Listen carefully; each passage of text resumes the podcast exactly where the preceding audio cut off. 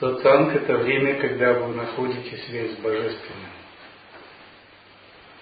Устанавливаете эту связь.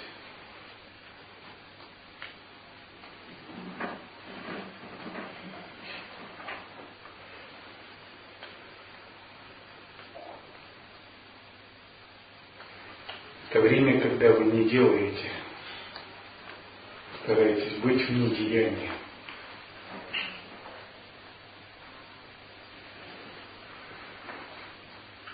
Когда вы не медитируете, стараетесь заниматься йогой, не медитацией. Стараетесь остановиться, освободить себя от делателя, найти в себе пространство, недеяния.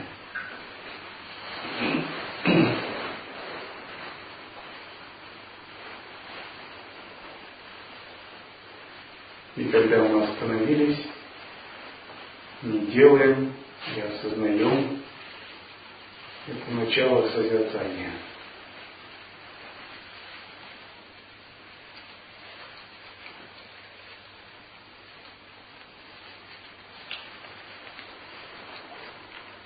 Когда мы пребываем в таком созерцании, у нас вырастают тонкие структуры – пробуждаются внутренние божества.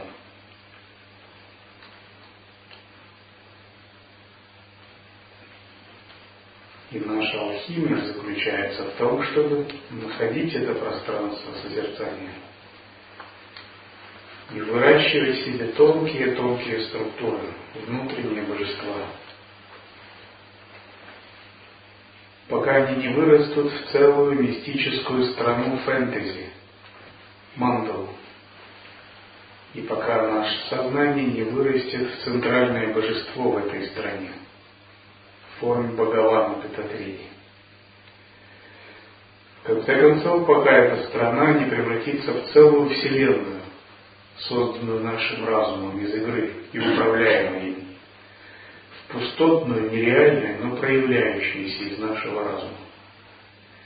Все это предстоит нам делать с помощью вот этого мистического волшебного камня Чентамани, осознавания, из вот этой точки. И сатсанг это когда мы эту точку ищем, настраиваемся на ней и устанавливаемся в ней. Это точка пустоты, точка неделания.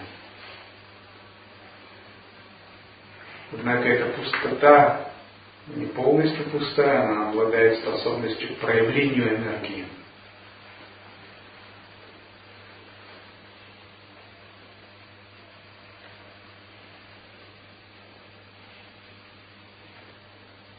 На сатсанге вам надо искать, найти эту точку вечера. Вот что помогает ее найти.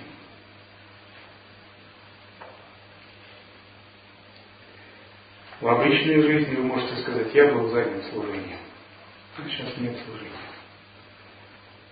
Я делал такую-то технику, а нет сейчас техник никаких. Просто расслабляйтесь, будьте осознанны и входите, ищите эту точку. Это зеркало сознания, это пространство недеяния. Слушайте его чтобы начался процесс алхимии.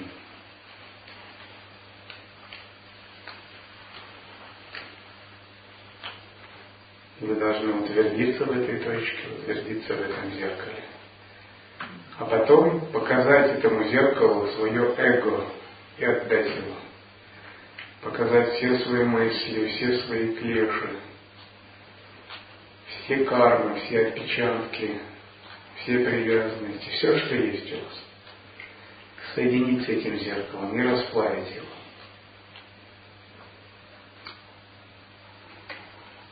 Прямо показать, значит, посмотреть глазами этого зеркала на все, что внутри у вас есть.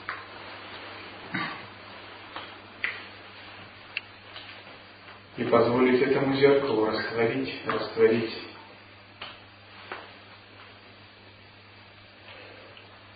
И вот когда мы слушаем, исследуем, расслабляемся в недеянии, обнаруживаем это зеркало, это сатсанг. Обнаруживаем его присутствие гуру.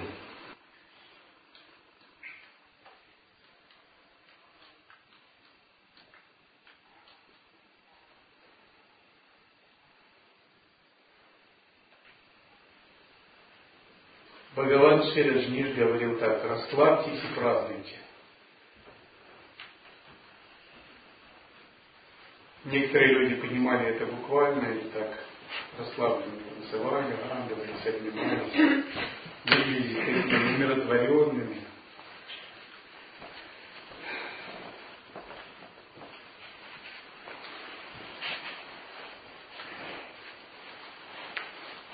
Празднование – это либо это божественная игра, это чистое видение, это мандала, это измерение свободы. Но если вы не сделаете вечару, попробуйте без вечары так расслабиться и так праздновать просто в хорошем таком настроении, без внутреннего тапоса, это будет поверхностно.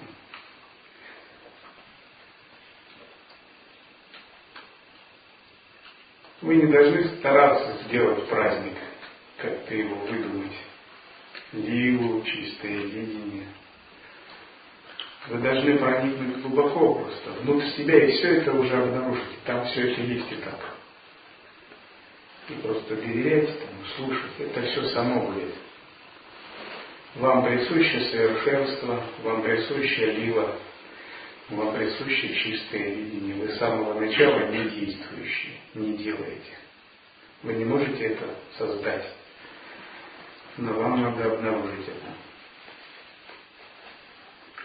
Бхагаван Ширешниль говорил правильные вещи, но не все понимали его. Так же, как и Кришнамурти говорил правильные вещи, но люди не понимали его.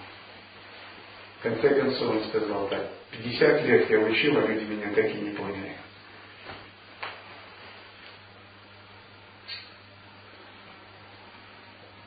Потому что должен быть сделан внутренний тапос. Так тапаси. Нужно обнаружить это пространство.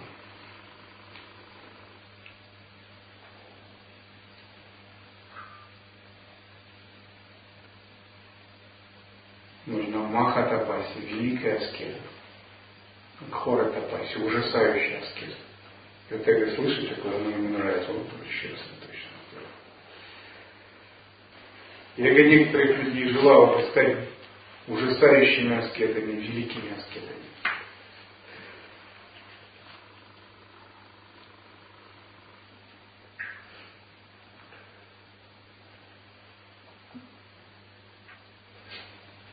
И эта аскеза заключается в вашей вечере, в вашем отрешении, в правильном следовании тонкостям учения. Это не что-то внешнее. Внешнее иногда работает, иногда нет. Но все заключается во внутреннем. Внешнее это просто оболочка. А внутренняя аскеза это как софт, программное обеспечение. И вам надо понять, какое программное обеспечение внутри открыть. Быть хорошими программистами своего сознания.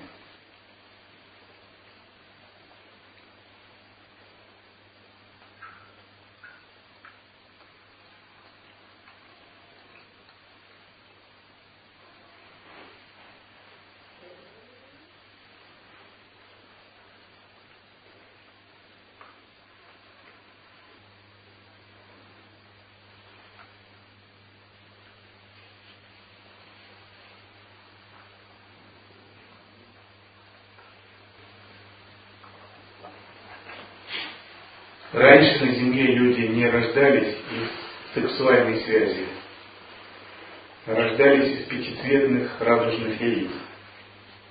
Не таких, как птичьих яиц, а из пятицветных радужных яиц из цвета. Появлялись спонтанно. Они не удовлетворяли желания, не использовали грубую пищу, их тела были не такие плотные, как сейчас питались светом и сознанием. Некоторые рождались из таких радужных яиц, а некоторые появлялись мгновенно, чудесным образом, как боги. Это называется чудесное рождение. Между людьми и богами не было большой разницы раньше. Но некоторые из них начали иметь желание, начали употреблять грубые предметы вместо пищи. У других зарождалось сексуальное желание, им недостаточно было взгляда и обмена энергией. Тогда тело становилось все более плотным, плотным, плотным. Но еще люди могли летать, проявлять сверхсилы, и они не были великими садху. Это было естественно в порядке вещей. Кали-юга, сати-юга менялась на трета-югу, двапара-югу. Грубые элементы становились все более доминирующими. Тела уплотнялись, уплотнялись, и осознанность все падала и падала.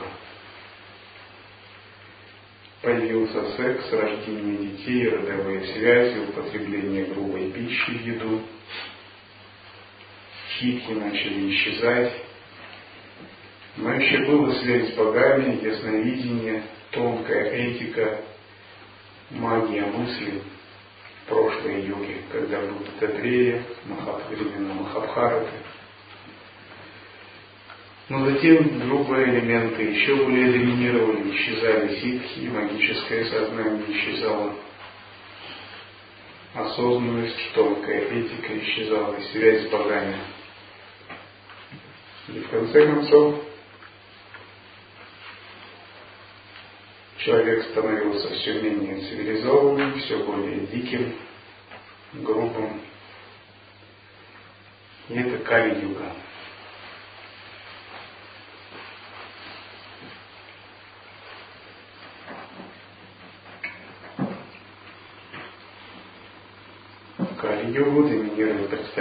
Себе как о теле, как о физической оболочке. Связи с высшими мирами заблокированы. Кроме садху, святых, никто не воспринимает божественные силы мира. Ситхи присутствует незначительно, сила мысли незначительна.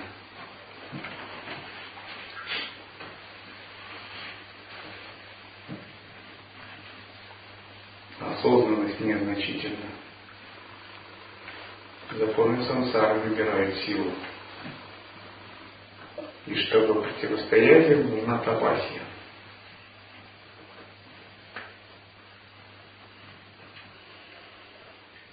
Тапасия выращивает внутри нас внутренних девот, божеств.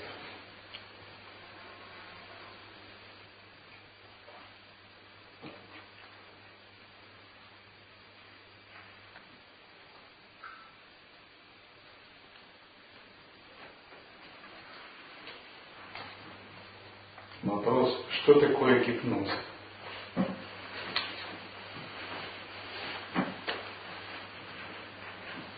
Гипноз это майя ситхи.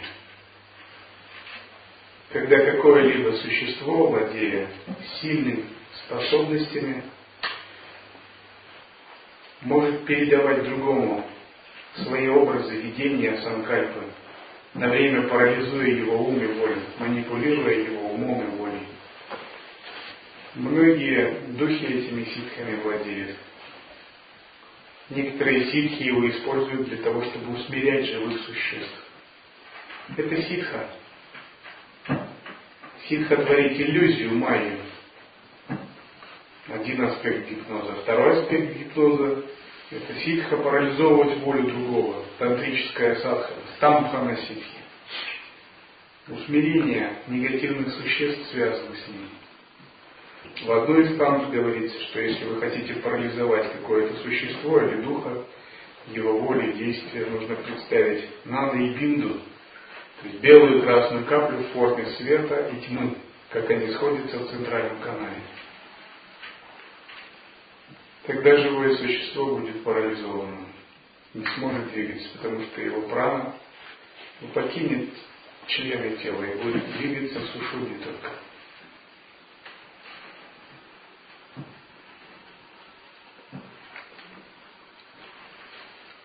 Стампаны ситхи, майя ситхи. Еще одна есть, называется Вашикарана ситхи. Это то же самое. Подчинение другого существа силой своей воли. Все это разновидности магических сил, которыми владеют иногда духи, иногда ситхи, боги, иногда люди. Оно связано с тем, что происходит внедрение тонкого тела человека. Его ум парализуется, его подсознание блокируется.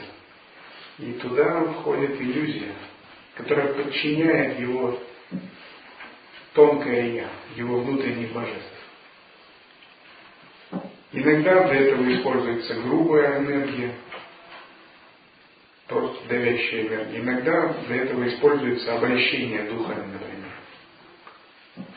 Или ситхи могут это делать, но они делают всегда с благими целями, чтобы усмирять негативных существ.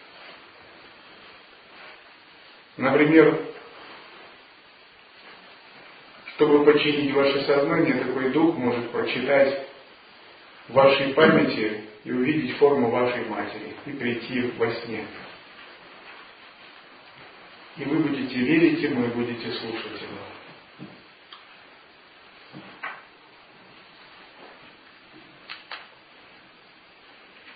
Или он может принять форму вашего божества, если у вас нет достаточно распознавания, кого-то знакомого. Все это разные формы гипноза. Иногда гипноз используется для того, чтобы погрузить человека в прошлую жизнь и пробудить субличности, которые были ранее, были прожиты уже, но еще есть потоки сознания.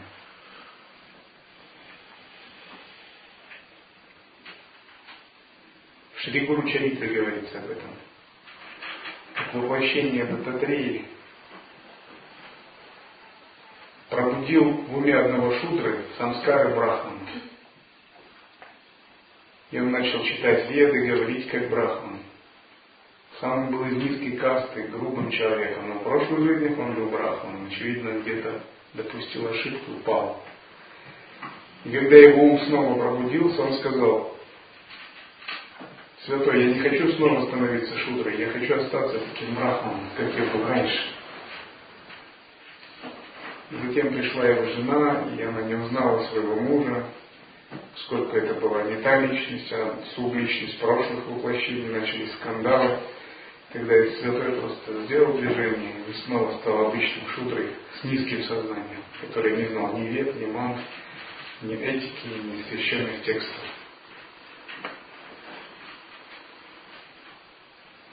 Но в одном офисе провели эксперимент, когда взрослому человеку сказали, что ему было три года, и он вошел в свое трехлетнее состояние и начал радостно с кубиками играть.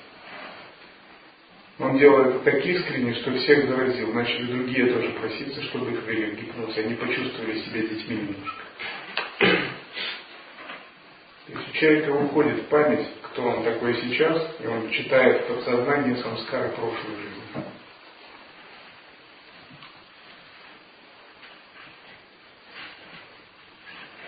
Но если вы осознаны, если вы находитесь в чаре, вас не просто загипнотизировать. И лучший гипнотизер, лучше всего, сильнее всего нас гипнотизирует это наш ум, наше эго. Наши кармы.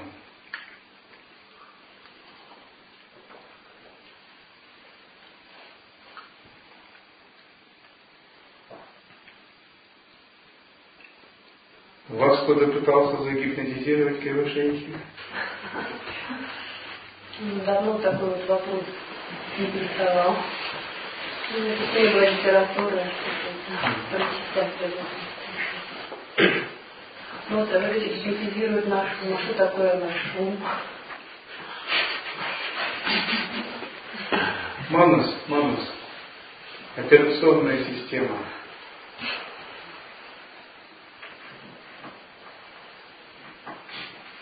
Наш внутренний инструмент антахкаран. Вот все, что внутри нас, это наше программное обеспечение сознания. Манус, Будхи, понятийный ум, поверхностный ум. Манус – это операционная система, которая принимает решения поверхностные. Приятие, отвержение – это его функции. Да, нет, нравится, не нравится. Все это манус. Поверхностное сознание, которое выносит оценки. Будхи – стратегическое мышление, ценности, смыслы, более глубокое сознание. Внутренняя этика, внутренняя мораль, внутренний этический центр и судья. Совесть, то, что называют, это будхи. Интуиция. Чита – это блок воспоминаний. Это как фотоальбом семейный внутри вашего тонкого тела. И ахамдара, чувство я, эго, которая за все это держится, со всем этим отождествляется. Чита Манас Будхи Ахамкара. Четырехчастный Антахкарна. Агара Канат говорит, и ситхи традиции Надха говорят, что она еще пятичастная, еще есть чайтание. Общий поток сознания, который все это пронизывает.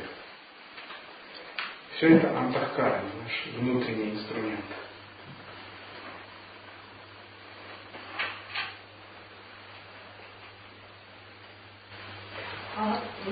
Вот интуиция, она как бы тоже относится к уму? Или это как бы уже что-то другое? Это будхи. Интуиция глубже ума. Если ум манас, то интуиция связана с будхи. Будхи – это уже часть космического разума внутри нас.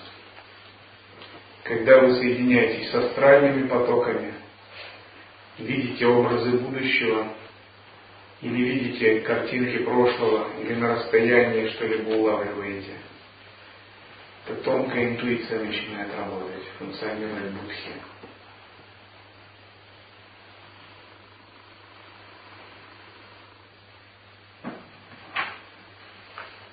Когда мы размышляем на тему джняны, философии, воля, осознанность нема, все это функция будхи.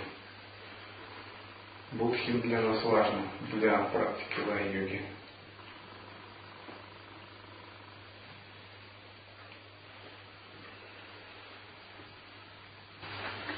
А как уделить паузу между двумя мыслями? Надо ли это делать? Развивает ли это будхи?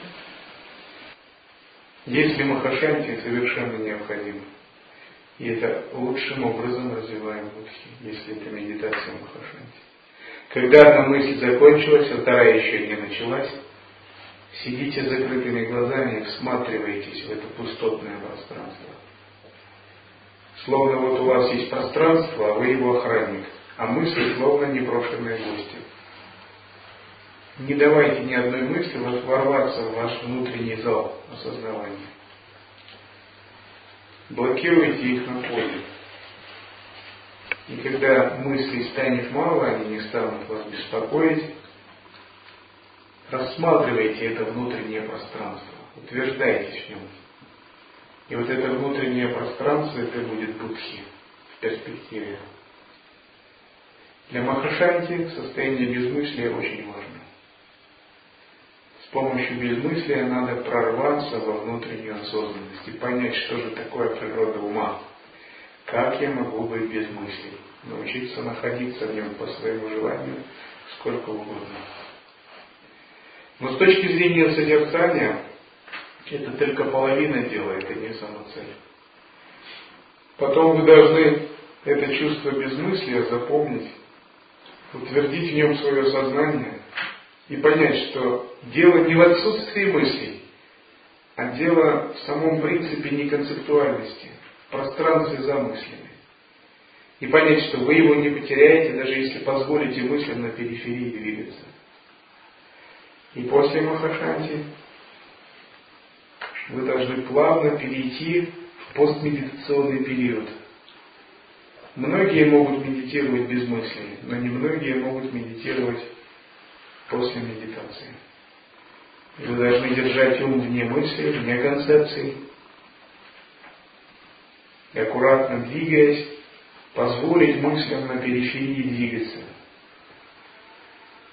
Но это движение должно быть не как у обычного человека, а мысли должны возникать и растворяться, возникать и растворяться, освобождаться в своей основе. Вот эта основа, это вот то состояние, которое вы реализовали в медитации. Состояние пустоты и безмыслия. И один святой говорит, если ты думаешь, что созерцание это только пребывать в безмыслии, ты, я не помню там ругательство вообще, ты похож на тупую свинью, что это такое. То есть он подчеркивает, что это очень важно понять принцип обнаженного осознавания как пребывание в неконцептуальном состоянии на фоне движения мысли. То есть мысли двигаются, они есть, но они освобождаются, а ты сам в неконцептуальном осознавании. Это гораздо более важное и высокое состояние, чем безмыслие в Махашанте. Но стремиться получить опыт безмыслия в Махашанте, это тоже хорошо. Главное не думать, что этим все заканчивается. Когда-то я очень много занимался Махашанти медитацией. Даже не один год и по много часов. Я совершил ошибку прилипания к пустоте. Безмыслие стало моей природой. Просто сидишь, нет мыслей. Смотришь, ни одной мысли нет. Час, другой, третий. Тебе очень ровно, очень хорошо. Постепенно ум пропитывается пустотой. Но с другой стороны, в этом состоянии нет динамики, живости гибкости. То есть ум может заклинить и привязать к этому состоянию. Он может стать инертным и просто наслаждаться осознанностью, но дальше глубины в этой осознанности не будет.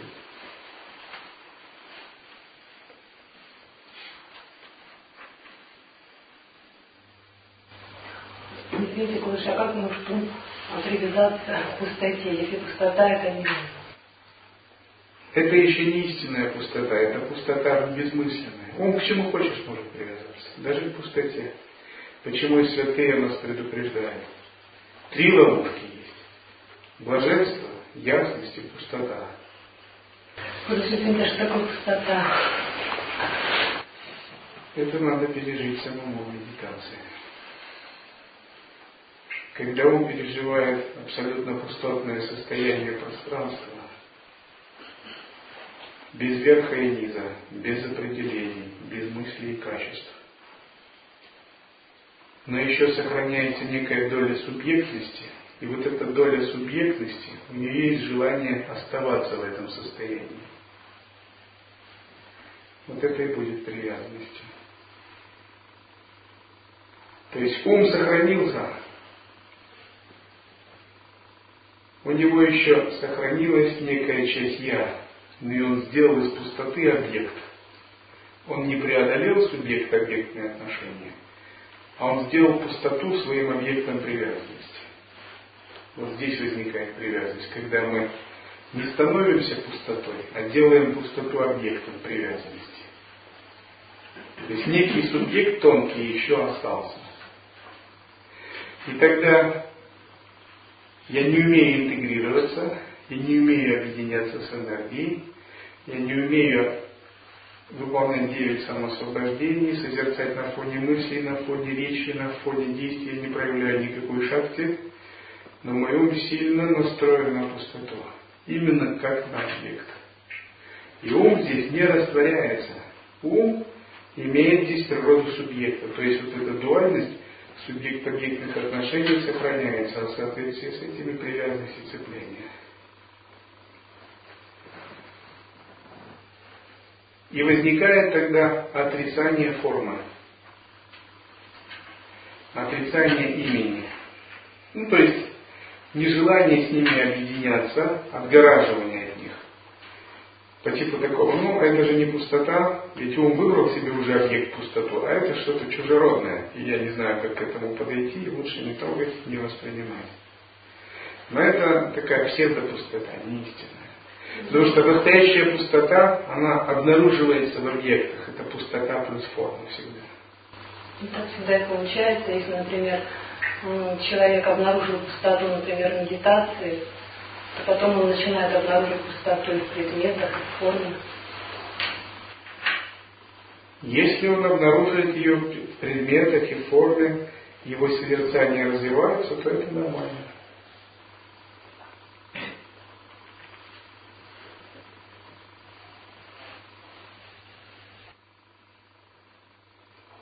Но если он отказывает этой пустоте в манифестации, в способности проявления, сосредотачивается только на непроявленном, он становится той коровой, о которой Сараха говорит.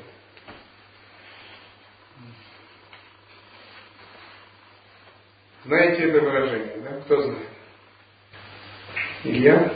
Привязанный к пустоте хуже подобно коровы. Сараха не зря это говорил, он знал, о чем говорил.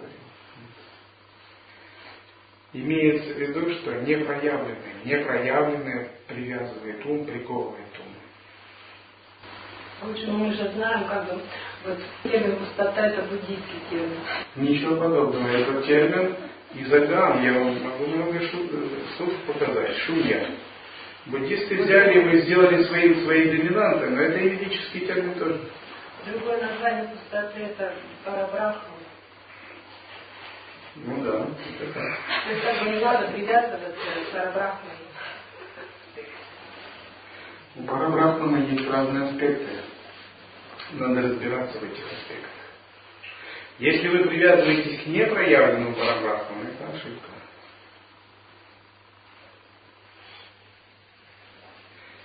Надо пробелы в учении ликвидировать. Не надо привязываться к непроявленному парабрахману. Ну а как к проявленному привязываться? Не надо ни к чему привязываться, ни к проявленному, ни к непроявленному. Надо правильно практиковать. Ну если есть привязанность, значит есть как бы субъект, который привязывается, привязывается к чему-то. А если как бы человек сам стал тогда нет ни объекта, ни субъекта. Есть только недвойственность. Если человек сам стал пустотой, ему нечего спрашивать. Пустота у пустоты не спрашивает, она сама себя знает и понимает. Откуда этот вопрос возник? Этот вопрос возник из желания получить ответ. Что есть желание? Форма неведения. Что это за неведение?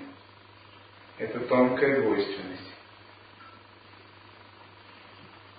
Так?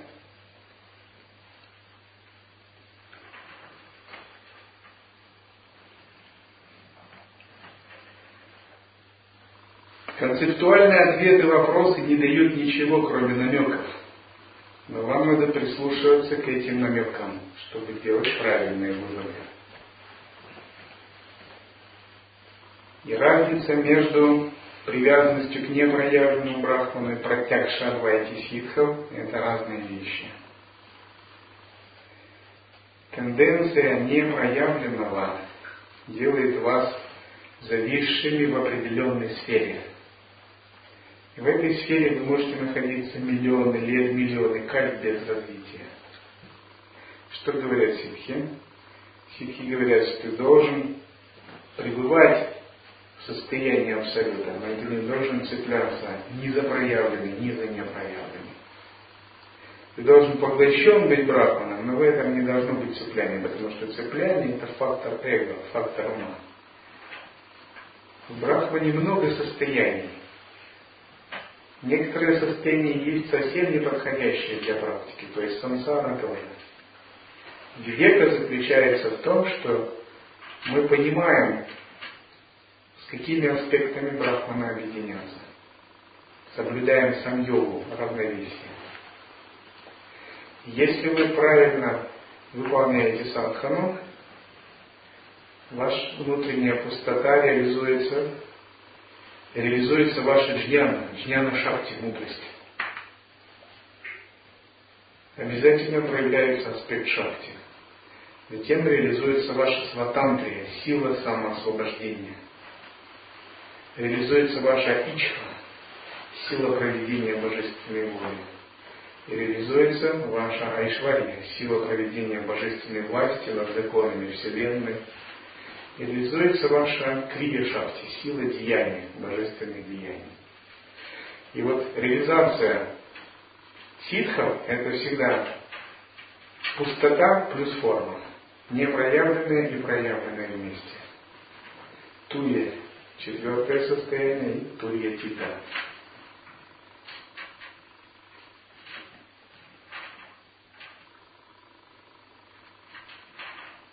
Другими словами, реализация ситхов – это пребывание в состоянии недвойственности на фоне энергии. Реализация идущих в непроявленное – это пребывание в очень тонком состоянии с игнорированием аспекта энергии и манифестации.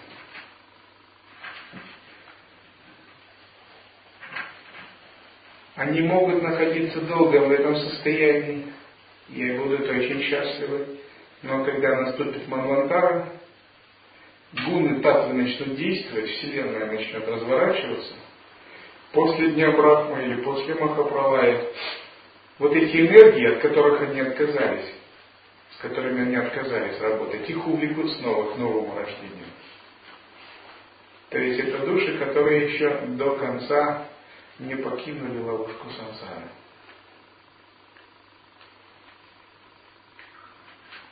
Наконец, реализация просто привязанности к пустоте – это когда ум попадает в каузальное измерение. И есть еще субъект, субъект. Субъект не растворился. Субъект стал единым, начал чувствовать себя космическим разумом, но только тонкая дуальность, тонкая двойственность осталась. И есть заклинивание, цепляние за каузальный мир. И в следующей жизни такое существо будет Богом, божеством бесконечного сознания или бесконечного пространства. Одного из четырех каузальных состояний. И в этих вещах мы все должны хорошо разбираться. Как бы Брахман это общее понятие, а там миллионы оттенков.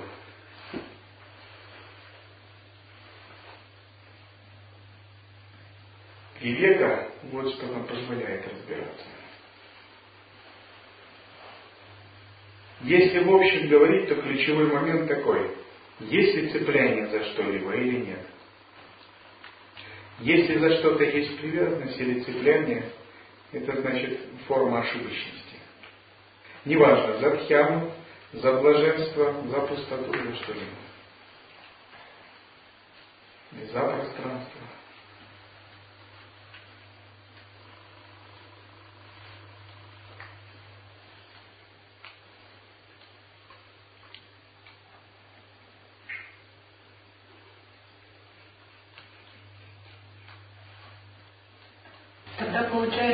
Цепляние за внешний мир тоже не страшно, ведь он все равно пуст, а когда-нибудь это пройдет. Просто мы развернем свои силы, все это переиграет здесь, в этом мире, и уйдем куда чисто, и ни за что не, цепляет. Любое цепляние страшно. Любое. Цепляние это форма невидения. Цепляние это форма алкогольного опьянения. Алкогольное опьянение от коньяка, от шампанского, от наркотика, это равно опьянение.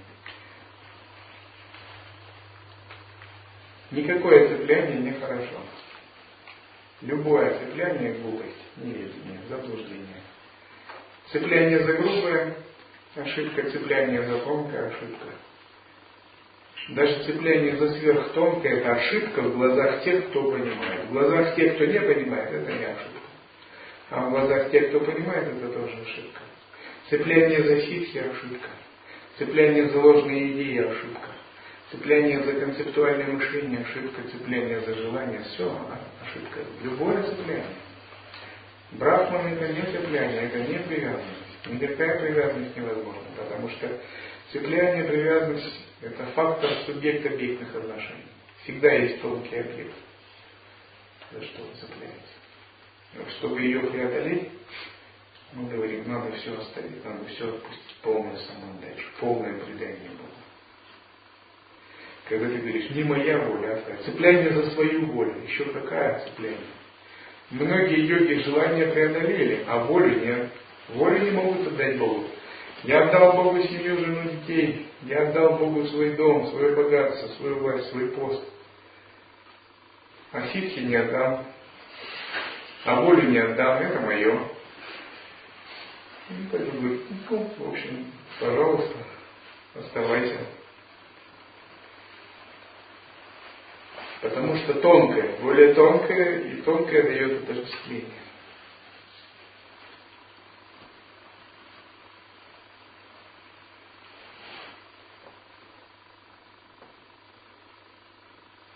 Тогда лайя откладывается, лайя невозможно. Тогда создаются причины для рождения в той или иной форме в мире девов. Девы бывают двух типов, просветленные и непросветленные. Просветленные, наслаждаясь в мире богов различными силами и свободами, повышают свой уровень и идет к еще более тонкому состоянию. Они не утрачивают созерцание. А непросветленные девы, наслаждаясь в мире богов, тратят заслуги, теряют осознанность и снова идут на новый цикл рождения, могут стать существами людей, осоров, других миров.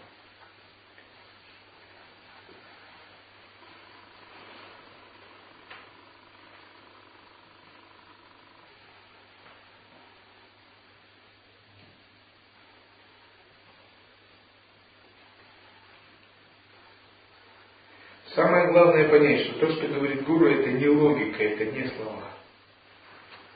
Слова это намеки, это невозможно выразить буквально философски, идеально логически. Как бы идеально ни складывались слова, не могут передавать опыт.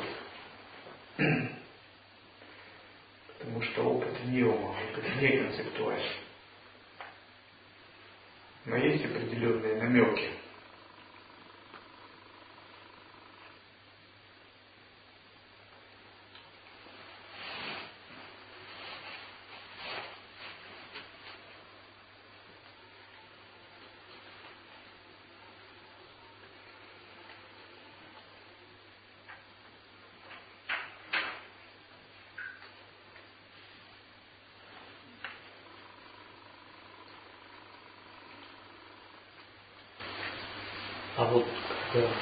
Через гуру-йогу можно ведь все это просто как бы, сосредоточением на сознании гуру реализовать? То, что сейчас говорили про медитацию. Если вы понимаете вхаву гуру, вход мысли гуру, объединяетесь с сознанием гуру, это возможно. Когда гуру-йога становится вашей практикой, ваша реализация идет успешно. Гуру-йога это один из тайных методов ситхов. Вот здесь надо понять, что есть гуру-йога в истинном смысле.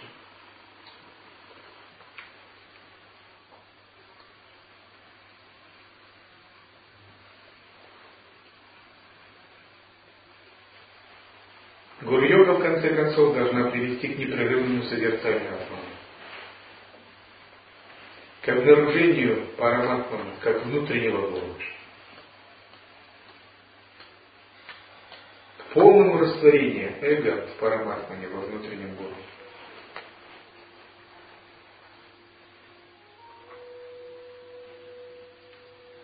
Если гуру пребывает постоянно в присутствии, то настраиваясь на его бхаву, на его сознание, вы тоже понемногу, понемногу входите в присутствие.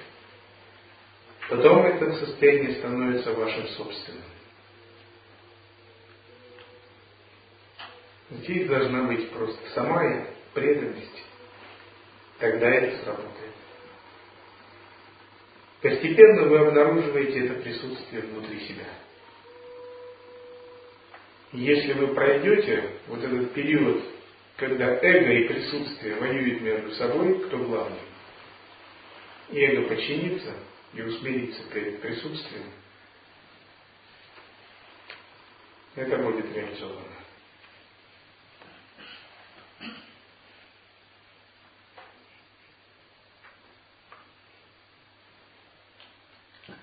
Самое главное, не дайте философии Адвайты себя удурачить. То есть высокие учения могут вводить в заблуждение, если вы их неправильно понимаете. Как только вы начали думать, какой я великий, какой я великий брахман, Подойдите к зеркалу, посмотрите. Есть у вас крылья за спиной? Они над головой. Да? Ну тогда успокойтесь и практикуйте дальше.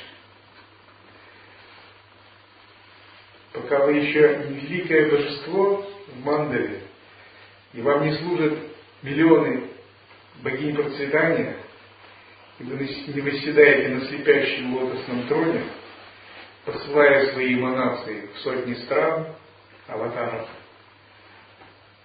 пока ваш ум не превратился в мандалу чистого видения, пустую, но проявляющуюся как пять видов энергии, пока боги не выстроились в ряд, чтобы быть вашей свитой, не переживайте сильно.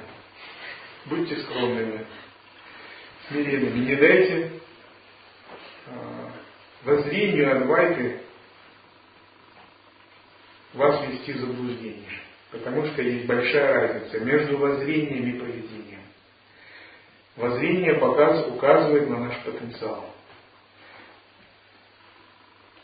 Поведение показывает на наше настоящее, реальное состояние энергии. Воззрение вы все должны считать себя абсолютом, брахманом. Поведение вы должны понимать свои обстоятельства, свои ограничения.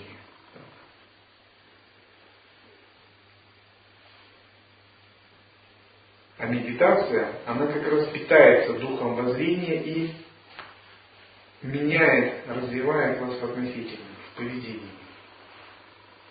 Понять разницу между воззрением и поведением очень важно, не путать эти вещи. Основа у всех одна. И Будда, и собака Сева имеют одну природу. Они равны, но когда-то Будда пошел по одному пути, собака Сева по другому. В основе они одинаковые, но пути их разошлись. Имея одну основу, они пошли разными путями. И получили разные плоды. То есть основа, путь и плод разные. И плод указывает на достижение, на конечное состояние энергии. Семь земель мудрости, три божественных тела, три вида освобождения, реализация 16 калов, высшее состояние Брахмы Творца. Это очень великий плод. Это значит, наша энергия полностью соединилась с основой, с воззрением.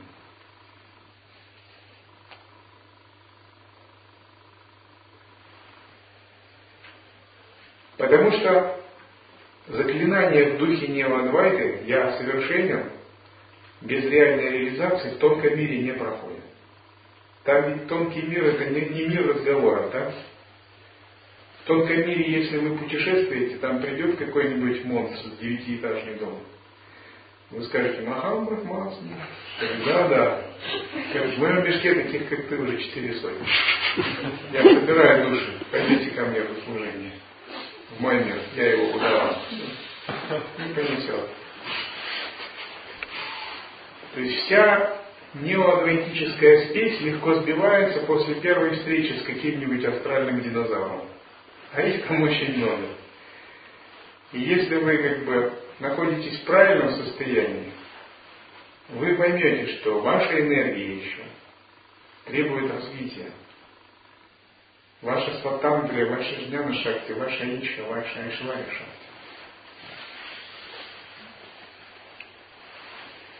и что ваша энергия именно зависит от вашей реализации. Правильная реализация – это та, которая ведет к развитию вашей энергии.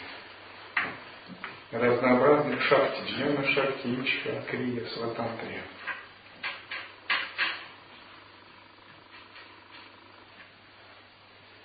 Тонкий мир очень сильно человека отрезвляет, потому что тонкий мир это мир сил, разнообразных во Вселенной, в том числе недружественных человеку. И мир владычества сознания. Кто имеет большую силу сознания, большую мудрость, тот и проявляет разные способности к владычеству.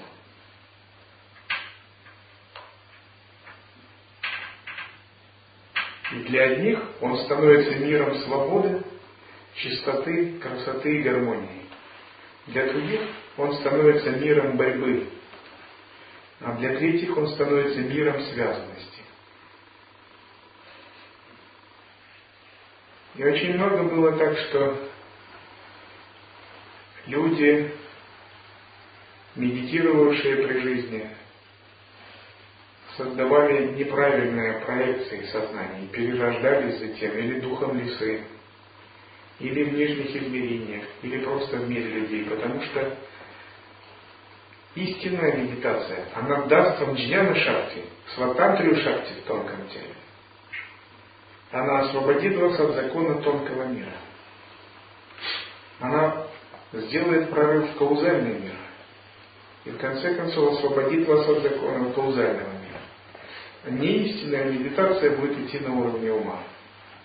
И вот вы на уровне ума создадите такую иллюзию Ахам Брахмасми, Джняна и прочее. Но все это будет исчезать, когда вы погружаетесь в тонкое тело, в глубины подсознания.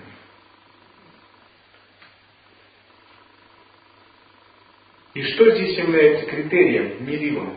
Это ваша пхава. Вот пхава, она не зависит от состояния расширенного или суженного сознания, даже не зависит от пространства. Она не зависит от пустоты. Она ни от чего не зависит. То есть, есть объект, нет объекта. Есть пространство, сужено пространство. Есть бескачественная пустота или есть именная форма. Пхава не меняется. Вот эта пхава, это джняна шакти вместе с Ватантрия шакти.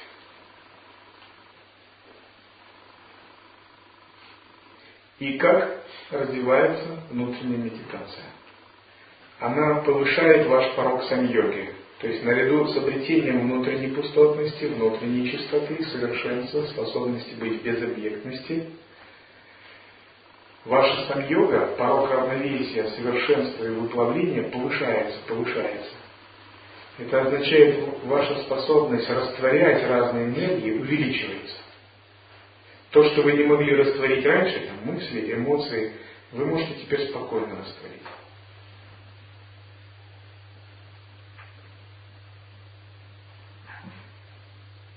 То, чему ваше сознание раньше подвергалось, теперь оно не подвергается.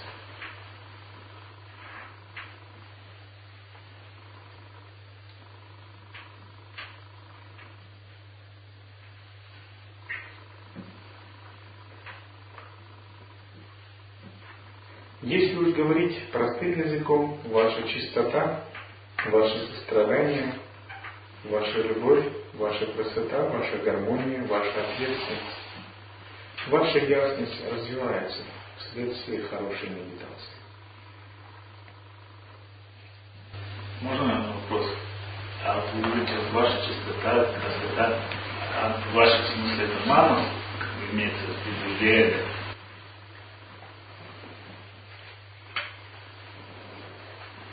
Манас и эго – это инструменты параматмы.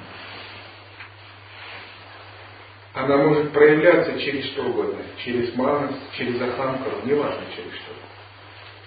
Они становятся проводниками света параматмы, потому чистота и красота развивается. Манас и эго перестают быть тем, с чем вы отождествлены они становятся функциями параматмы. Понимаете разницу? Быть отождествленными и иметь функцию. Это два разных состояния.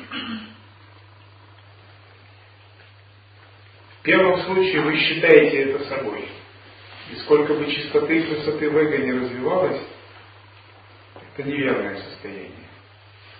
Второе состояние, когда вы имеете эти функции, и это является вашими игровыми энергиями.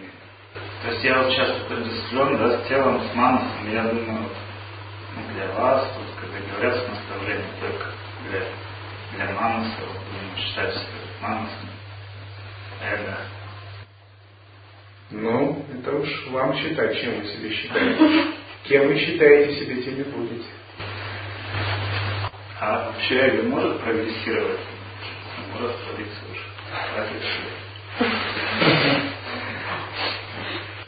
Прогрессировать, и путь прогресса эго так и называется, анава путь личностного роста. Прогресс эго – это часть эволюции. На каком-то этапе наше эго должно вырасти, мы должны стать умными, ясными, утонченными, гармоничными, гибкими.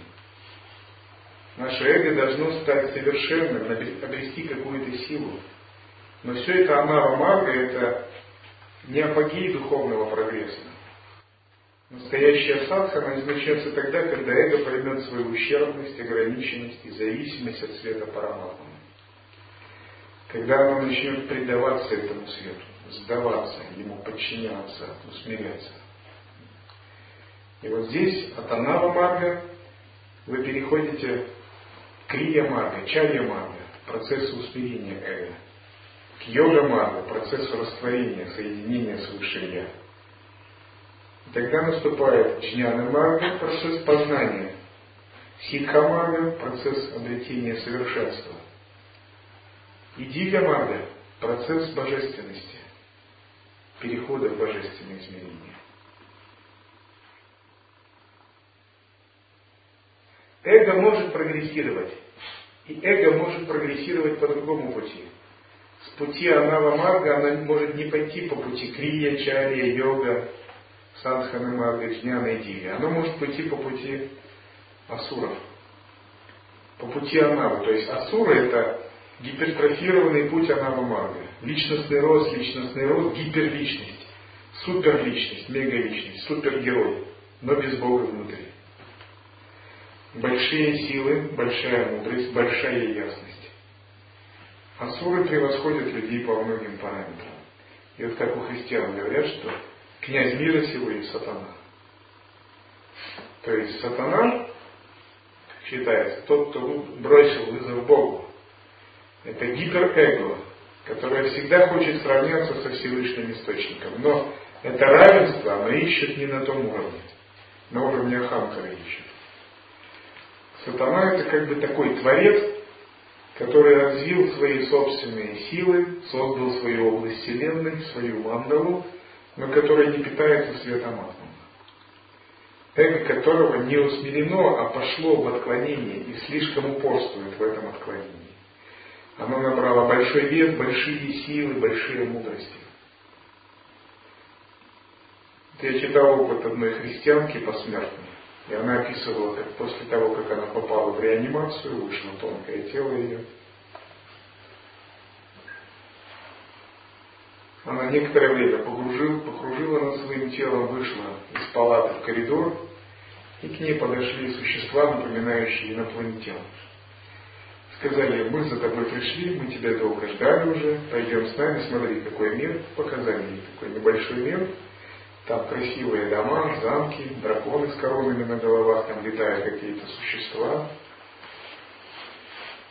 Сказали, мы из этого мира, мы тебя приглашаем, ты будешь жить в этом мире и наслаждаться. Смотри, родители там твои уже. И показали ей родителей, которые машут. Ей этот мир понравился сначала, но родители усопшие, она что-то подумала, что-то здесь не так. Мои родители при жизни скандалили, а тут они очень радостно обнимаются. И она усомнилась в этом. Но они снова настаивали, и потом они чуть-чуть потеряли свой облик и превратились в таких сморщенных существ, таких отталкивающих. Что-то ей не понравилось это. Были дившие духи, которые нарисовали определенную реальность, хотели душу за собой ее увести. И тут появился другой человек в красивом таком одеянии, с такими чертами лица благородными. И он сразу сказал, пошли вон отсюда этим духом. Они быстро убежали. Он сказал, вот это были демоны, а вот я тебе пришел привести в чистый, настоящий мир.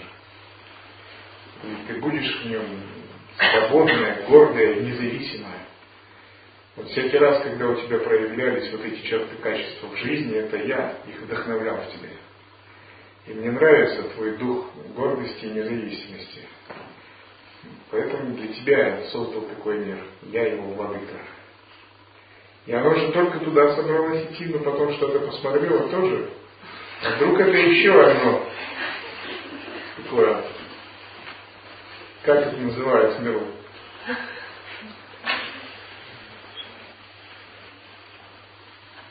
И он сказал, ну ты должна просто отказаться от своей религии. И у нее сразу пошли сомнения. И она сказала, мне надо подумать, мне надо подумать.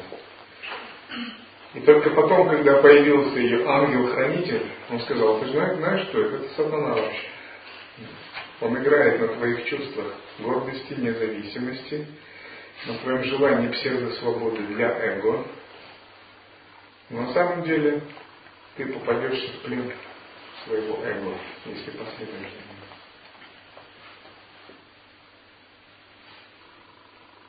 И вот э, миры Асуров это как бы рай для эго. Но это не рай для святых. Потому что святые не видят себя как святых. Они не видят себя как личность вне Всевышнего Источника. Они полностью поглощены в самоотдаче Всевышнего Источника. Этот принцип Адвайты как раз и говорит, что вот эта двойственность для святых, для просветленных божеств отсутствует.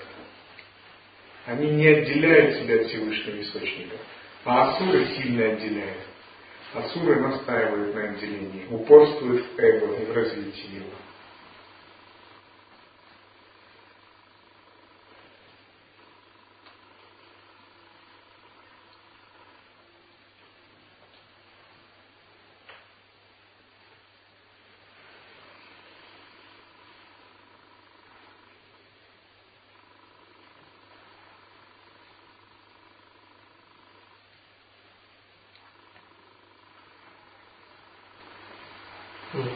Вчера, что главное это заслуги, медитация и мудрость. То есть они все суть на одно, вот как раз на самоотдачу и получается направлено. Да?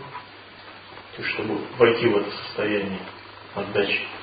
Накопление заслуг меняет вашу судьбу, пробуждает девят в каналах. Создает внутренних божеств. Накопление мудрости пробуждает ясность Будхи.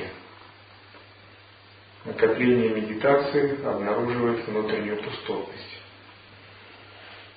Вот эти три фактора очищают вас, если вы им следуете. Три накопления, рано или поздно, они ведут вас к истинному опыту. Это основа. То есть это как бы приводит к усмиренному итоге. Это приводит ко, мног, ко многим вещам. Усмиренный ум – это общий термин.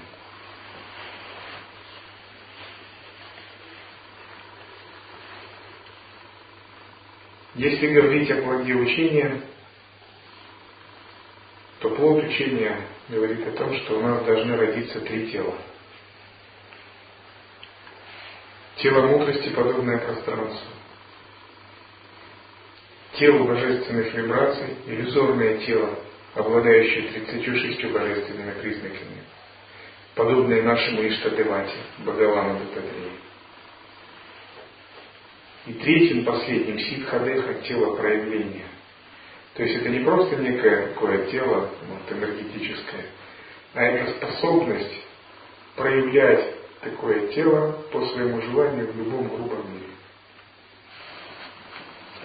способность воплощаться по желанию, создавать тело эманацию, тело аватар, тело перерожденца. Это плод. Три вида мокши, три вида освобождения. Это следующий плод. Салокья, Сарукья, Саюджья. Салокья мукти наступает, когда вы можете жить в одном измерении с вашим божеством, например, в чистой стране. Там свои энергии, свои законы. Сарупья мукти – это более высокий вид, когда вы можете иметь форму, как у своего божества. То есть это реализованная йога иллюзорного тела. Если у Дататрии есть определенная чистая форма, состоящая из сатвы, вы можете тоже иметь такую форму. И это становится вашим альтер вашей следующей жизни. То есть, когда мы практикуем йогу иллюзорного тела, мы создаем свое второе я, альтер И оно становится, в конце концов, нашей следующей жизнью. Наконец, самый высокий вид освобождения – союз мукти. Полное слияние с Абсолютом. Вот его еще называют Дева Деха, тело божества, четвертое тело. Это не просто раствориться в непроявленной пустоте, а обрести способность к эманациям, к манифестациям. Эти манифестации мы называем Джняна, Сватантрия, Ича. Однако эта философия, вы не должны воспринимать это как философию. Это внутренний опыт и внутренняя сила –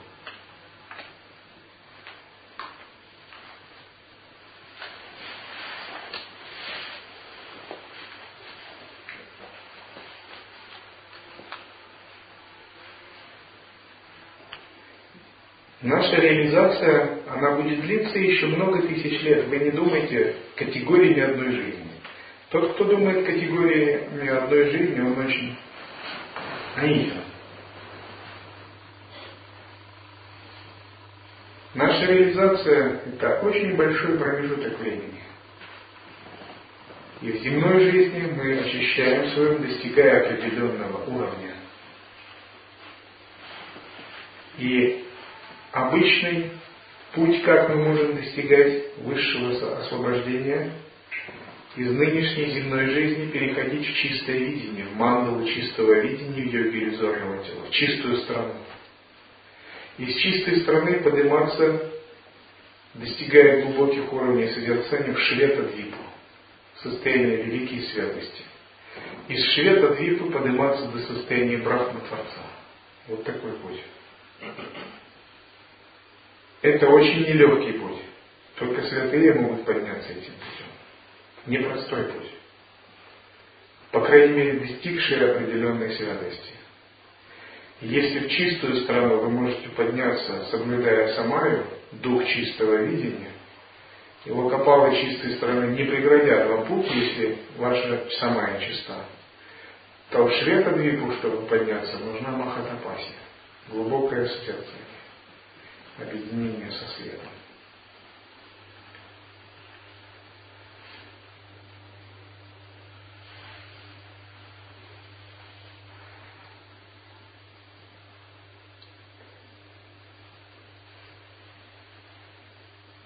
Иначе некоторые неоадвайтисты думают, ну, я, конечно, растворюсь брахмане.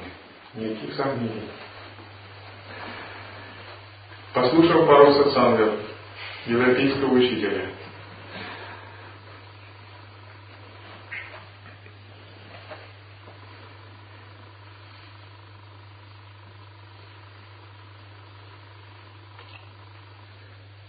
Вы должны войти во внутренний мир тонкого тела, ознакомиться с его обитателями, понять его законы. Это естественно произойдет. Войти в мир каузального тела, посетить множество измерений и обителей, получить опыт и расширить свое сознание, обрести разные шахти, научиться преображать в себе в иллюзорное тело божества, очистить свой тонкий мир. В конце концов, создать определенную чистую область мандалу тонкого мира. В этой мандале стать центральным божеством – и дальше, медитируя на пустотность, молиться древу прибежище, молиться святым потроителям, чтобы они помогли вам подняться выше, в Швета-Двипу. Вы встретитесь со множеством божественных миров, божественных законов и божественных сил. Вы не войдете сразу в такую недвойственную пустоту.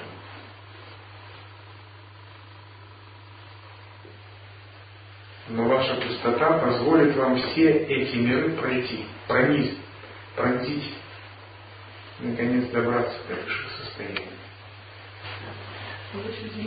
Да, значит, вот святые, которые при жизни реализовали недовольственность, или это как бы, то есть они не достигли все-таки недовольственности? Конечно, достигли. Достигли. Но их энергия и их сознание – это разные вещи. Вот их, их сознание – это воззрение, а их энергия – это поведение. Допустим, святой реализовал недвойственность, и что делает этот святой после смерти? Идет в мир Идаки, идет в мире ситхов, или идет в мир божества, с которым связан. И там находится в недвойственности и продолжает свой путь, растворяя энергию.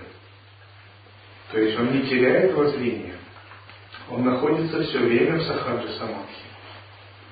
Но чтобы растворить энергию, ему приходится выращивать свою джняна шакти, свою сватантрия шакти.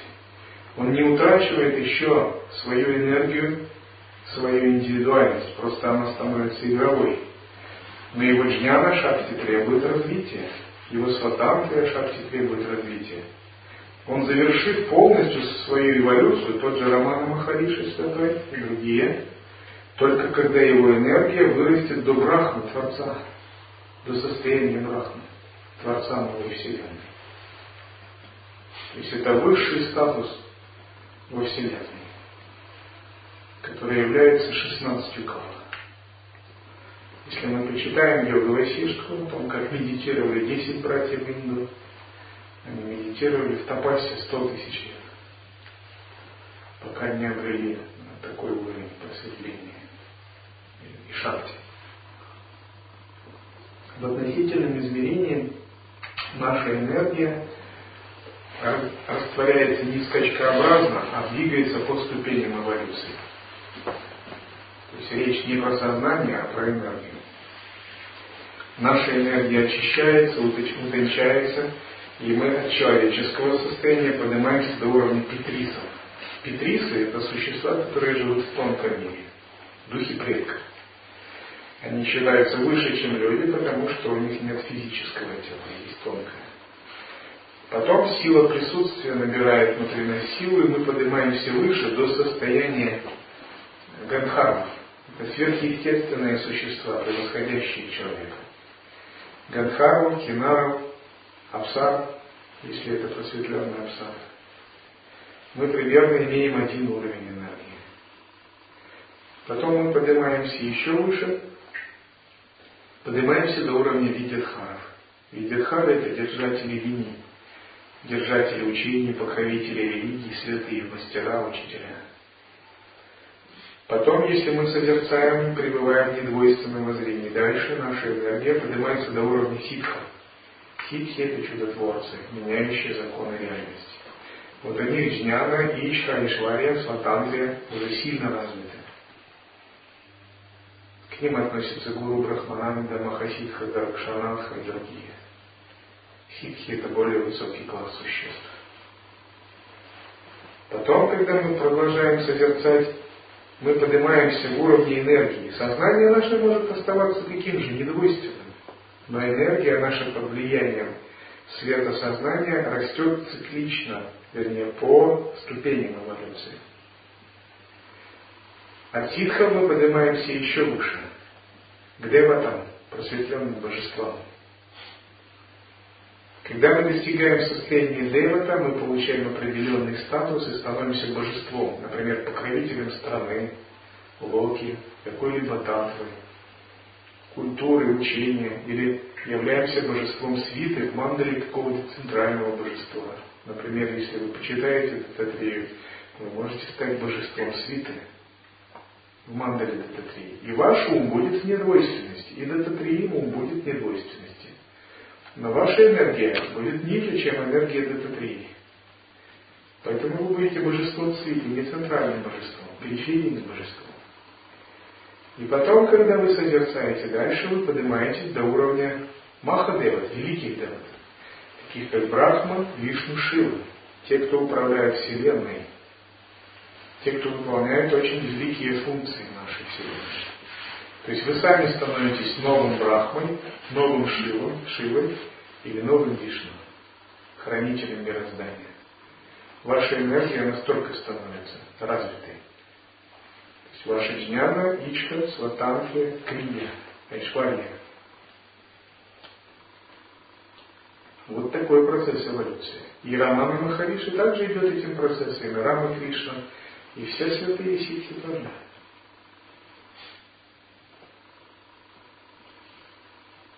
То есть невозможно избежать процессов развития энергии. Но на этой стадии уже, уже на стадии земного просветления никто из них не отождествляет себя с личностью, с эго и энергией. Это уже энергия абсолюта в них развивается, хотя не лишенная индивидуальной окраски.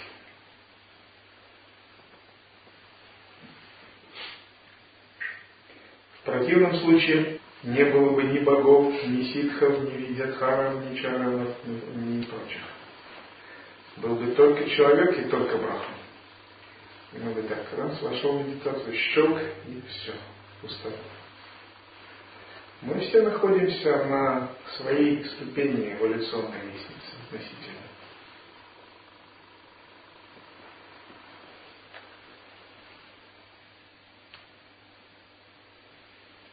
Есть множество существ выше нас, которые давно достигли просветления, давно обрели реализацию, которые знают это очень хорошо, которые тысячи лет уже просветлены.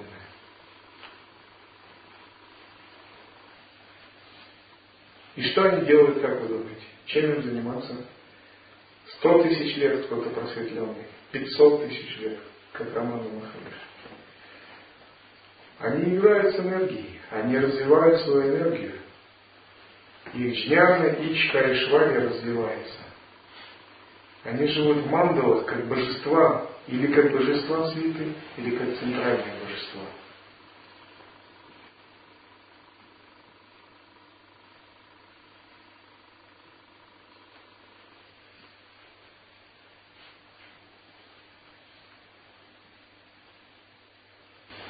Вот хорошо, вот это вот как бы, ну, вот в реальной конкретной ситуации начало менять жизнь.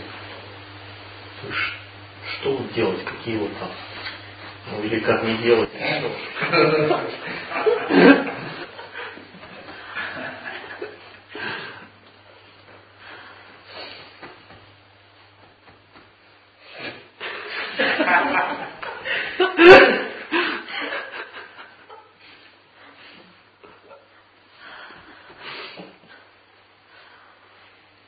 какой санкальпой вы работаете? Работаете ли с санкальпой? Ну, раз уж внимательно. Нужна ежедневная садхана, начиная с самых простых вещей. Джапа, махашанти, санкальпа, созерцание движения.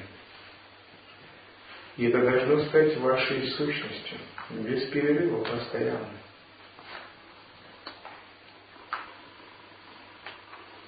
Нужно взять метод и достичь в нем совершенства. Какой бы метод вы ни взяли, вы должны уделить ему внимание. Вы должны сами стать ходячим методом, проникнуть в его глубину. Санкальпа – это метод для созерцания в движении.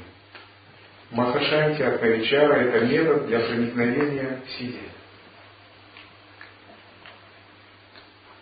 Мантра это метод для очищения сознания.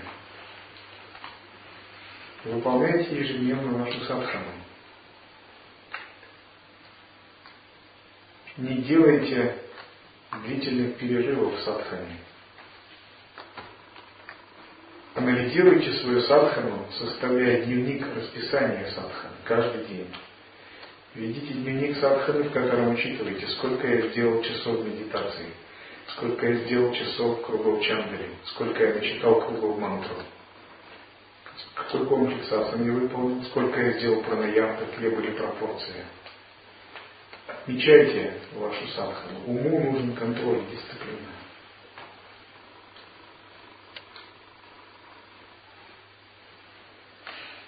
Регистрируйте, как регулярно вам удается медитировать Хорошо ли была медитация, или были расплывания возбужденности, или были ли прорывы, была ли медитация на уровне первого или второго предела. Сумели практиковать правила двух пределов Махашанти каждый день. Отмечайте, с какой санкальпой вы работаете. Практику надо вести по нескольким линиям. Это линия созерцания. Праджни янтра, шакти янтра, линия энергии. И нидра янтра, раздел тонкого тела, иллюзорного тела и йоги сновидений.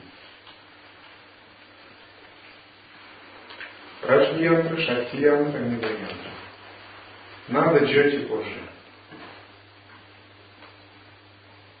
И вот каждый день выполняйте что-либо из этих трех янтр. Например, если я утром просыпаюсь, я сразу занимаюсь какой-то практикой.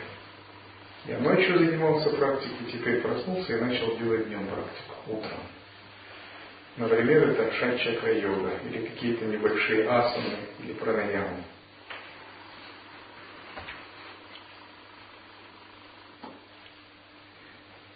Затем я выполняю йогу иллюзорного тела, начитываю мантру, делаю преображение, йогу чистой стороны.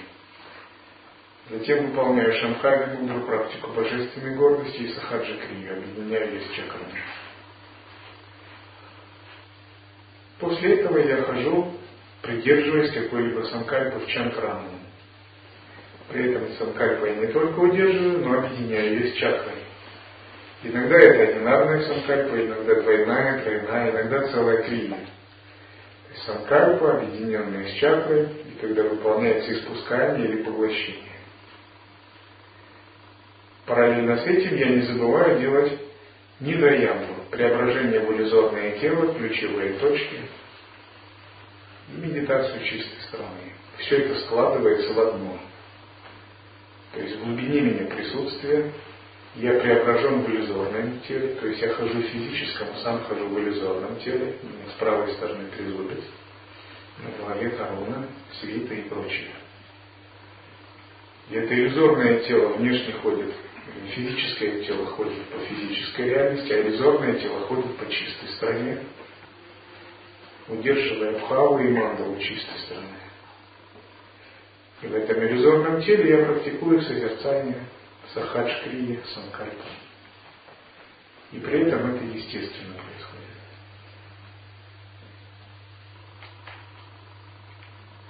Таким же образом и вы можете практиковать.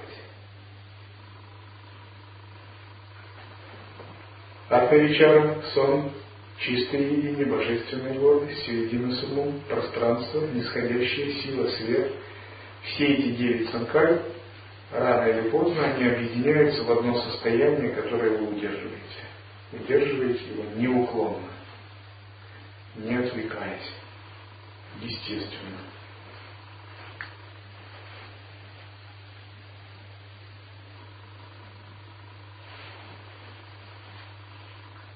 У вас есть множество методов, но все эти методы вы должны чувствовать целостными, неразрывными. Это все одно, это не разные вещи. Все они делаются под эгидой естественного присутствия. И самая главная практика – это быть в состоянии присутствия, осознанности, в сахаджи. По крайней мере, на том уровне, который вам сейчас доступен. А вот на это состояние сахаджи нанизывать уже другие методы. Не заменять другими методами, а нанизывать, присоединять.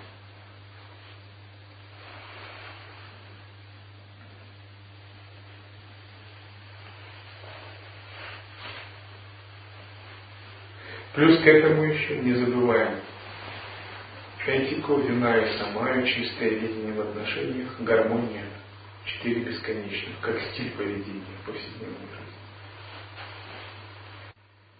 Ваше сознание подобно рубке звездолета со множеством тумблеров, кнопок и рычагов, а вы подобны пилоту. И вы должны быть хорошим пилотом своего звездолета чтобы долететь на нем в нужную точку. Отслеживать множество параметров. Если вы будете отслеживать один параметр или два, не обращая внимания на другие,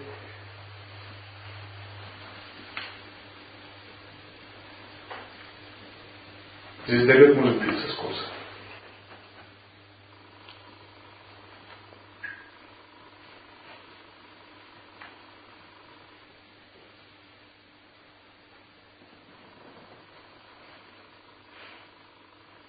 Но есть святые, которые проще все объясняют. Верь в Бога, люби всех. Так, все.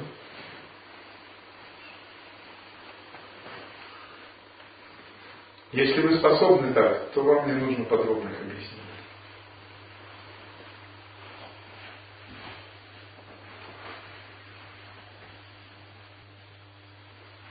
Потому что вера в себе содержит все это.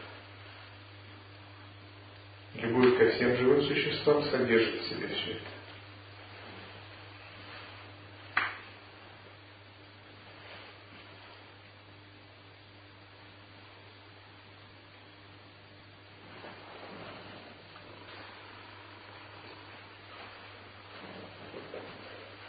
Быть вне ума, иметь веру, любить всех.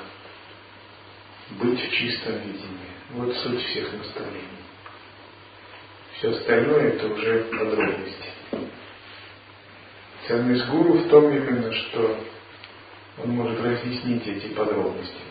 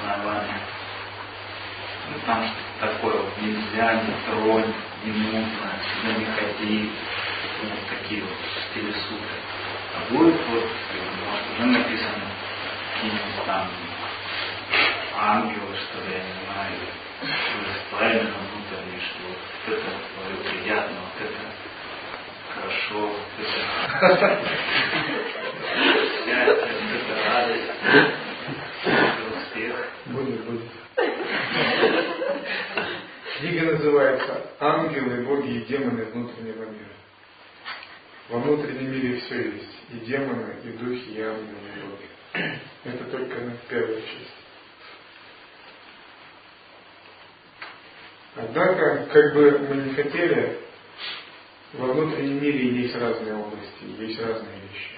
И мы должны знать о них.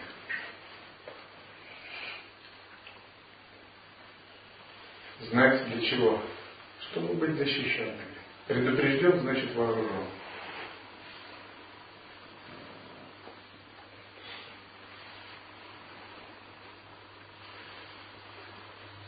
Это как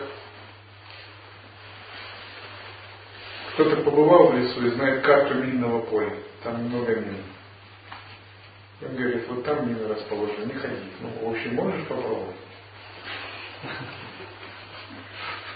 Святые. Сразу вот, вот там вот поляна с ягодами, там, там озеро. Или как можно не дойти до поляны. Учение чистой стороны читали? Есть книга у вас? Ну вот это описание полян с ягодами.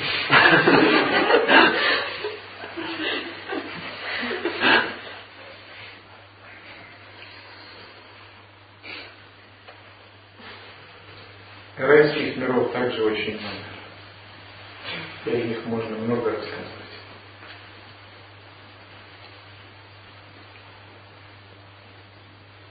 Йога иллюзорного тела учит, как попадать в измерение райских миров. Читайте описание чистой стороны, концентрируйтесь на этих описаниях, и затем занимайтесь медитацией. Постепенно это будет открываться.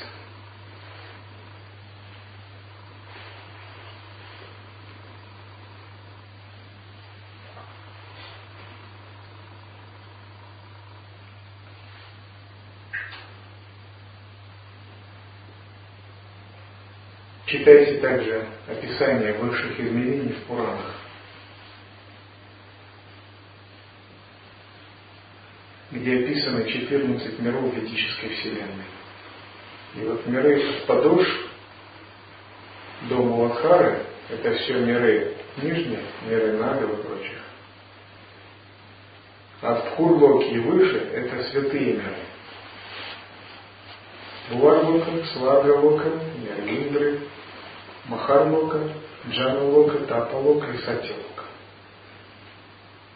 Если вы хотите исследовать божественные, ангельские миры, читайте описание от Сваргалоки выше до Сатилоки. Пуранах, Махабхарате, их очень много.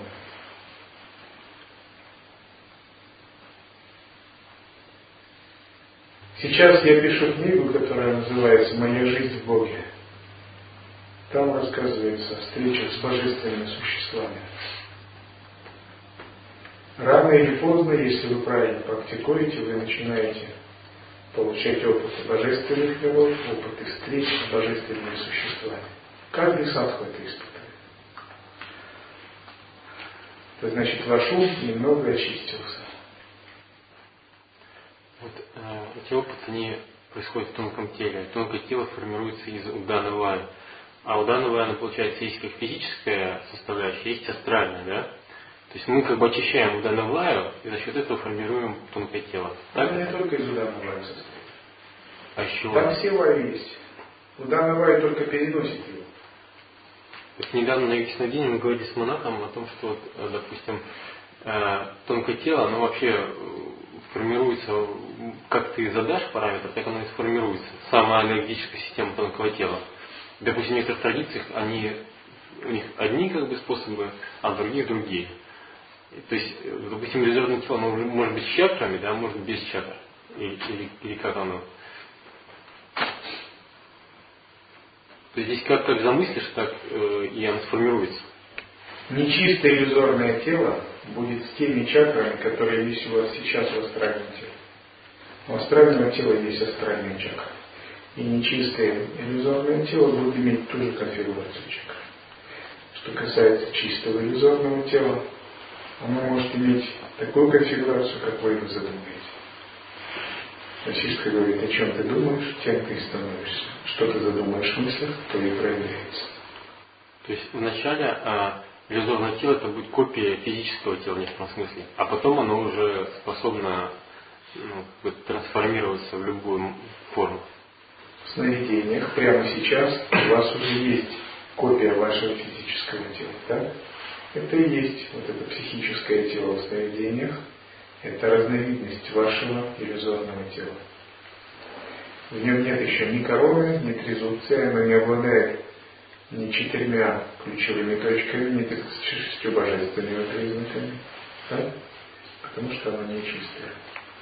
И когда вы будете в него преображаться, выполнять стадию растворения в свете, и потом вылетать из этого света в преображенном состоянии, оно будет становиться чистым иллюзорным телом.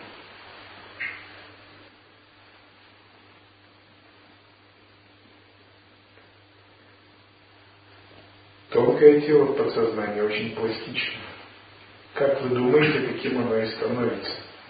И вы должны вдохнуть в тонкое тело вашу красоту, вашу чистоту, вашу бхаву, ваш дух самаи, преданности, чистого видения. Тогда это будет ангелоподобное тело, насыщенное светом. И если вы видели самые прекрасные такие картинки в духе фэнтези, где рисуют таких утонченных богинь, божеств, вот чистое иллюзорное тело это что-то наподобие этого. Если вы с верой, преданностью и бхавой делаете теологию, призывание Бхагавана Дататреи, молитесь древу прибежище, вот эти тонкие божественные бхавы, пробуждают вас, внутри вас, таких девот и формируют ваше тонкое тело таким образом. Но для этого вы должны избегать формализма ваших садханах, призываниях. Каждый баджан, каждая мантра, каждая теология, кавача, стотра должны сопровождаться возвышенной бхавой.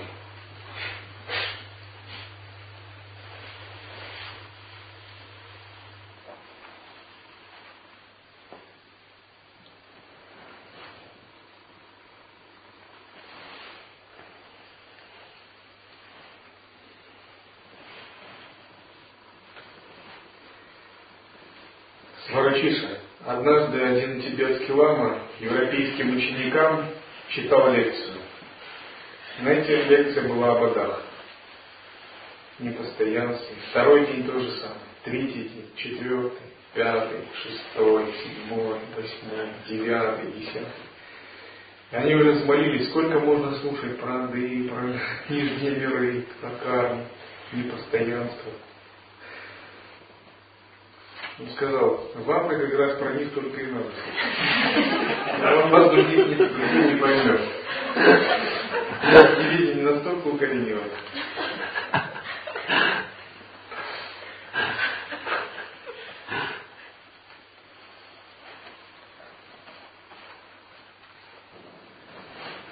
Когда наш ум очистится, все божественные вещи будут проявляться внутри нас и снаружи. Вы будете купаться с утра до вечера.